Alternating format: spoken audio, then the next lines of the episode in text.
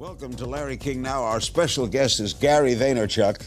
The self proclaimed hustler is a digital media mogul, author, web show host, and venture capitalist, among many other things. As the CEO and co founder of VaynerMedia, Gary hosts the hugely popular YouTube show Ask Gary V and has penned three New York Times best-selling books. Gary has been named to Fortune magazine's 40 under 40 list of the most influential business leaders and holds the number one ranking on Forbes' top 40 social selling market masters. His newest book, Ask Gary V, is available now. How did this all start? You whine? what, what happened with you?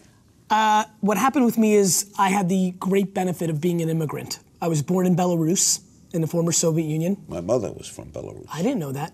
Minsk, I think. Yeah, I was born 40 minutes from Minsk and uh, came to the States in 78 uh, when they let some Jews out of there.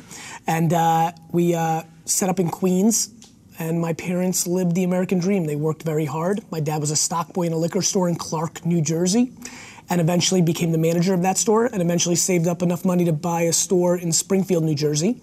I was lemonade stands, baseball cards, real hustler kid, blow pops, anything to make a buck. Um, and at 14, I got dragged into the store. You know, oldest son, immigrant family. I always tell people, Larry, that I lived their grandparents' life more than theirs, right? I'm a couple generations behind most. I did it in the 70s and 80s and 90s when most people did in the 30s, 40s, and 50s. Um, You're a legal immigrant. I am, thank God. Okay. Uh, otherwise, I probably wouldn't do Donald? the show. Okay. uh, and uh, I fell in love with people collecting wine when I was 17 because I was into collecting sports cards. That was my connection point.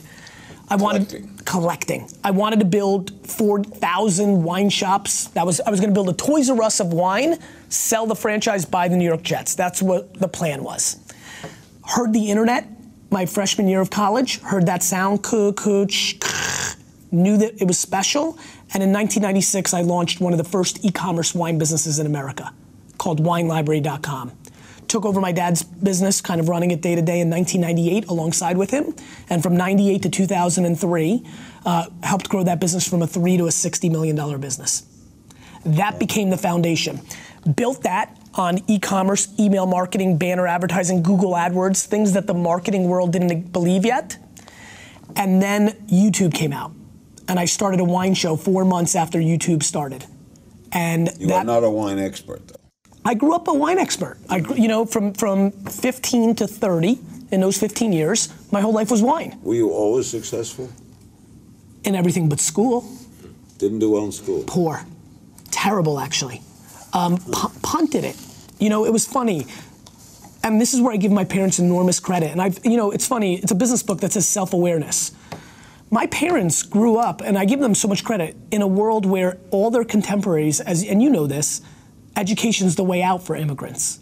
Sure is. My mom recognized that I was a merchant, an entrepreneur, a promoter. So did school fail you, or you failed school? School failed me. School's failing entrepreneurs every single day Because because it's not built to, for entrepreneurship. It's built for workers. You know, if you're being taught to play within the lines, and there's nothing being taught that maps to the entrepreneurial market. As a matter of fact, my biggest cynicism when I sit across an entrepreneur today is if they are too successful at school. I probably look at Ivy League grads starting startups right now with more of a negative light than I do somebody who wasn't as good.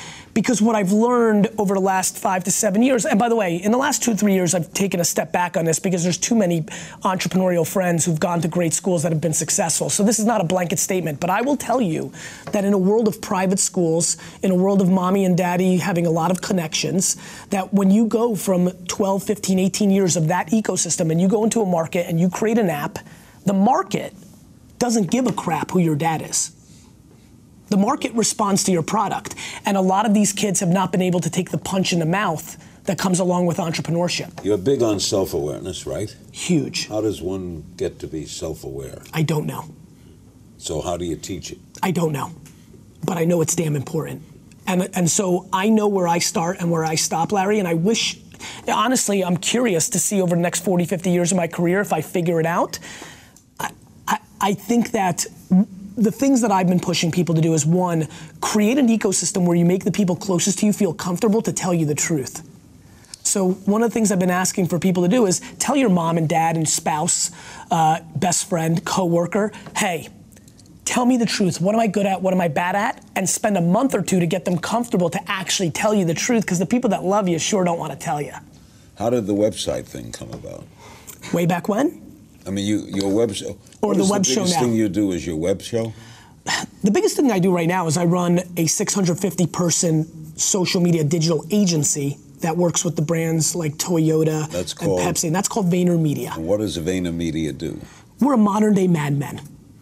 We're a Madison Avenue agency. The same people that used to sell commercial time on anything you ever did in radio and television, we now do that on Facebook, Snapchat, Instagram, and we produce the creative for the brands to sell stuff through the phone. Because Larry, and, and I'd love to get, I'd almost want to, I know we're doing a show here, but I'd love to get your thoughts maybe after, maybe right now, who knows. I think we're living through a very interesting moment. I believe that the telephone is becoming the television, and the television is becoming the radio. And I've been spending a lot of time studying the transition in the late 50s from radio to television because this is the first time we've had a platform shift in our society in a half a century. And I think it's a very big deal.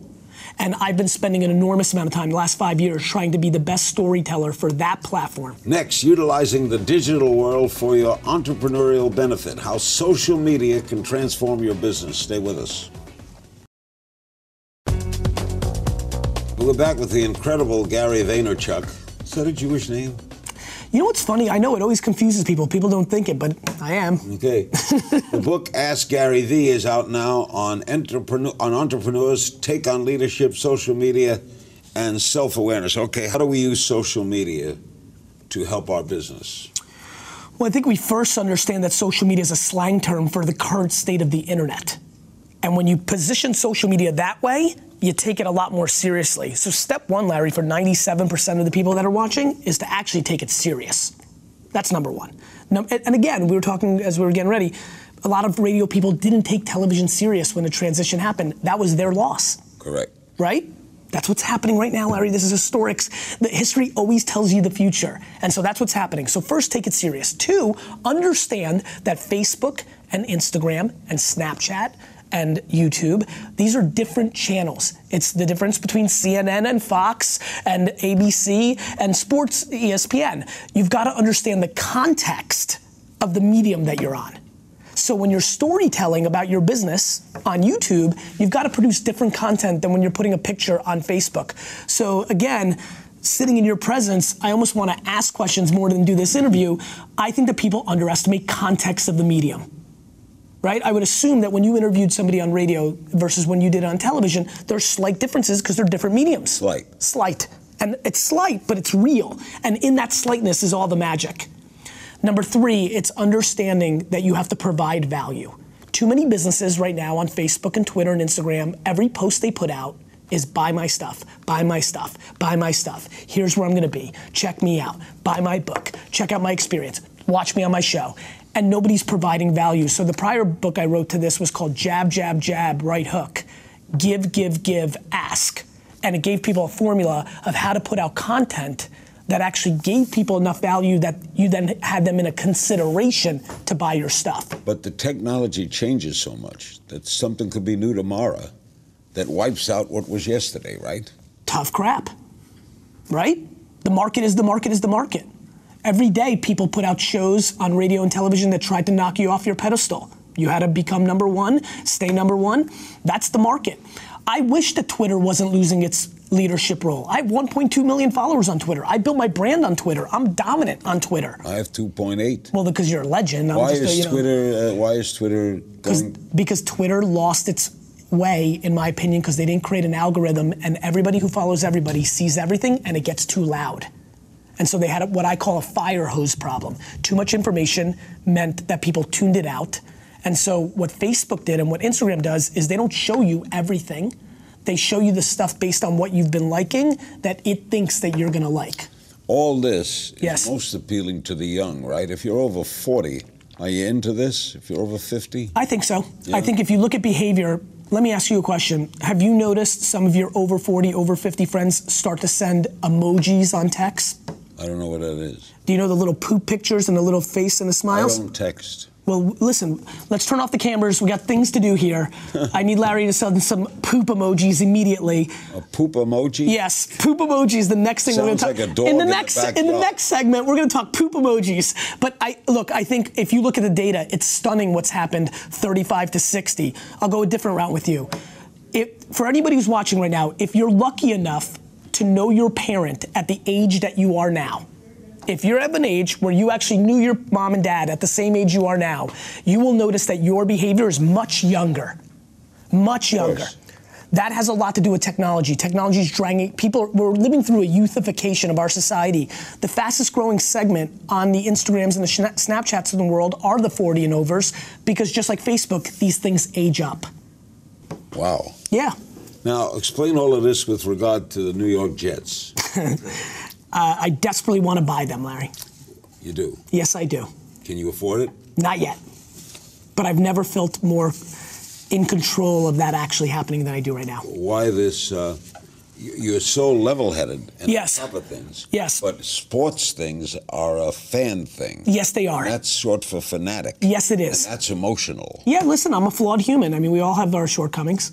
So You know, look, I'll tell you the truth. When I came to America, in, in Queens and in Dover, I couldn't speak English. Uh, Dover, New Jersey. Spoke Hebrew? No, I wasn't speaking Yiddish, Russian? but I was speaking Russian. Um, but there was something when I moved to Edison, New Jersey. The kid, Eric Godfrey, Robbie Turnick, they were playing football, and they made me a Jets fan. And it was my first kind. It was my first American thing. And my mom, I, everybody had a Jets jersey, and I wanted one. And my mom, we, we couldn't afford stuff like that. It's not what immigrants do. You don't go out and buy a $30 Jets jersey. So my mom knitted me one. And so I have it. It's my prized possession. It's literally my prized possession. And I've created a fairy tale in my mind somewhere around second or third grade that I was going to go from not being able to afford a jersey to owning the whole damn thing. And that is the the quest to buy the Jets is my happiness. Whether I buy them or not, so many variables. what if Woody Johnson doesn't sell? Well, he'll be dead by the time. Well, that's right. I mean, it, it, it- there's an advantage of being 25 to 30 years younger than the current owner, but you don't know anything can happen, right? And so there's a lot of things I can't control in that fairy tale, but I can control the ambitious climb to get there. You are so on top of things. Does a jet loss affect you? Yes, the Jets are my one kryptonite. I'm actually stunningly l- level-headed. Un- I'm basically unemotional when it comes to business. I could tell. I, you know, it's a win loss thing. It's a net net game. I can deal.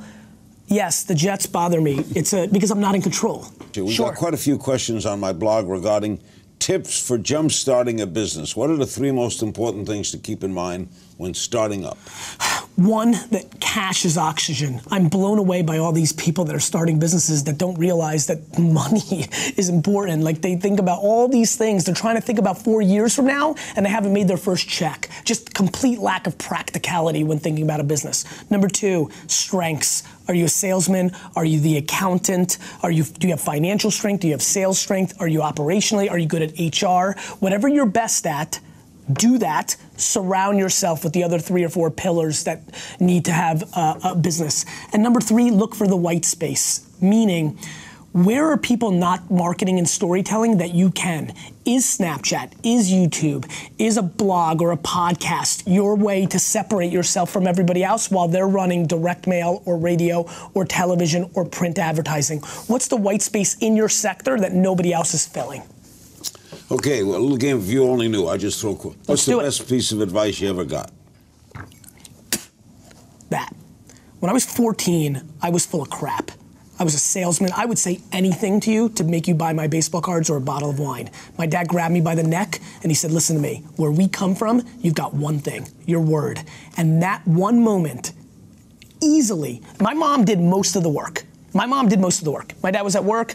I never saw my dad until I was 14. She built the self esteem. She made me the right kind of guy, kind. She built the foundation. But that one tweak by my dad changed the outcome of my life from being a good huckster salesman who would have made it okay and made a good buck to having real potential. Did you get some bad advice too? I don't really listen to advice at all, so I'm sure I get bad. ad- I, Larry, I actually think I get bad advice every day. Is there a company we should be paying more attention to?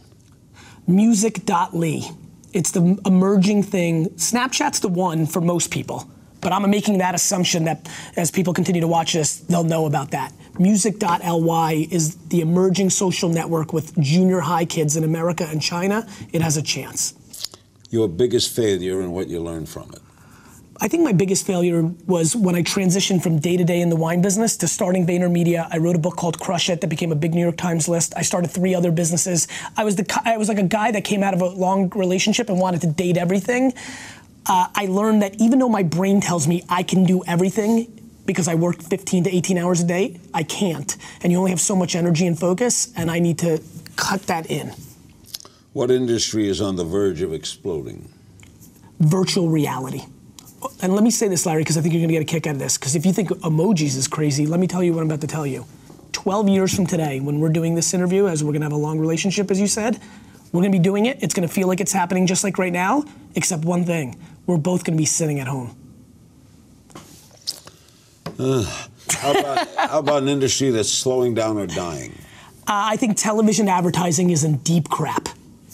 Business leader we should be paying more attention to. I think Jeff Bezos, who runs Amazon, is the single best entrepreneur of this century, including Steve Jobs. And he went into the newspaper business. because he's smart. You know what he did there, Larry? He went into the brand business. He bought that brand, Washington Post, for nothing, and now he's going to deploy it in a different platform like the Kindle. What's the best success story you ever heard? You know what's funny? That's a great question. I, I'm I'm very undereducated on the entrepreneurs and successful people in the world. My favorite success story is my dad. He came here with nothing, Yeah, zero. good example. I lived in a studio apartment a quarter the size of this living? studio. Yeah, he's young. He's 62. He's only 20 years old, 22 years older than me. Still working then. On fire. Part of the world that is exploding in business and commerce. I'm very intrigued by Africa. I think Africa is emerging. They've got cell phones that at scale. I think that's going to be the place everyone's going to focus the next decade. Young entrepreneur who's impressing you. I think Mark Zuckerberg is going to take that throne from Jeff Bezos. And I think he's grossly, grossly underestimated. And in parallel, Evan Spiegel of Snapchat has surprised me. He's under, he's 25, I think. The way he's navigated that business with all the pressure of the whole world looking do at these him. kids get this? In garages? Where, did it, where, did it, where does this come from? This It comes. It, I don't think it's genius. I think that they're lucky that the internet came along and allowed them to do it earlier. The internet is such scale. Larry, Where, where is the internet? Bottom in the, in the ocean in the sky. I mean, you know, like, the the internet is basically our lives. I actually think the internet is more our life than this is. This is where people spend their time. Attention is the asset, and the internet owns it. Gary Vaynerchuk in 10 years. Uh, Hustling. Owning the Jets? No, Not yet. my behavior doesn't map to owning the Jets in 10 years. My behavior maps to owning the Jets in 30. A lot of social media questions. Serena Brainy on Facebook. When do you know you're ready to start a business? If you're asking that question, you're probably not ready. Larry, I believe a purebred entrepreneur suffocates in the notion of doing anything but running their own business. At Chief Chipper on Twitter, what was your favorite baseball card as a kid? 1990 Leaf Frank Thomas rookie card. Me and my friend Brandon adored that card. Just saw Frank a couple weeks ago. He's a real player. He was a real oh, player. He's in Hall of Fame. Yep. Bruce McKellen on the Larry King Now blog. Do you get political at all? What are your thoughts on people from the private sector? Donald Trump. I don't tend to get political mainly because I've voted both party lines already at this young of an age multiple times. I really, I'm quite practical about politics. I wait till there's a decision and I make the decision that I think is best in the current situation. At Breck Landscape on Twitter, what's the more, what's more investable? A digital company with millions of users and no profit, or one with a few users and millions in profit? Both is true, but if there's real growth at no profit with millions of users, that's the one that you want to run because the upside is so great. Now, Twitter had that, right? Yeah. And look, I, I was an early investor in Twitter. Twitter isn't bad, is it? No, it's not bad. I mean, and by the way, I made a crap load of money, Larry. Like The people who invested in Twitter before it went public made a fortune. Um, Twitter's issue is that it needs to hold on to the attention of its users. Mr. Lou on Facebook asks In the age of digital media, how do you suggest someone maintain a solid print audience? by making sure A, they are building a digital audience, and by B, trying to find something clever that the print product can deliver that the digital product cannot. And also this, Larry, holding your breath. I mean, the user is dying off. And when I say dying, I don't mean literally dying. I mean, we're watching 40, 50, 60, 70, 80 year olds shift into digital consumption. But if print is dying, why does a Carlos Slim invest in the New York Times? Because he wants to use that to push his propaganda. He's got a vehicle. yeah. As Jeff Bezos. Has. Of course. Uh, Larry, that's the real answer. You know it. Yeah. At KJM1016 on Twitter, how would you suggest one avoids running their social media outlets without making it feel like spam? By not being spam. Larry, this pisses me off all the time. People are like, how do I be less selly? Be less selly. Provide people actual value. Like, if you don't want your social media to feel spammy, why don't you talk about putting out content and acting like a media company instead of acting like a salesperson? John Crabtree on the Larry King Now blog. Do you see any new apps emerging as game changers in the next few years? You know, I'm very, like I mentioned, I'm very hot on Musical.ly. I also think Anchor, this audio app, is quite interesting. What think is of that? it's think of it as uh, voice Twitter. So you instead of tweeting, you're doing it by voice. So you literally put up the phone to yourself and say, you know, today I'm thinking, and quite interesting. It's very, very early, but I'm keeping a very keen eye on it. Who invents these things? youngsters a lot of times who don't know any better. You know what I would tell you, and I think you'll, you'll, this will make sense to you. I look at it very similar to music genres. I think of it as like the Clash and Kurt Cobain and Run DMC. I think it's people who come up, they don't see what they want, and they create it. At Soulman Schofield, do you think you'll ever retire, or do you enjoy working too much? I look. I think when I'm sitting here with you, and I know all the context I know about you, and all the fact that you pretty much have interviewed anybody who's important in the last 50 goddamn years. The thing that most excites me is that you're sitting right here, right now, and interviewing me. I have no interest in doing anything other than that. To me, is the most interesting thing that's happening in this room right now. Is that while I'm doing this interview, the parallel part of my brain is saying, "Damn, this is the guy I'm doing this. This is exactly what I'm going to be doing." Are you married? I am. You have children? I do. What? How old are the children? Six and three. Boy and a girl. Mm-hmm, girl, boy. All right. How do you th- your thoughts on your ability in business to raising a family?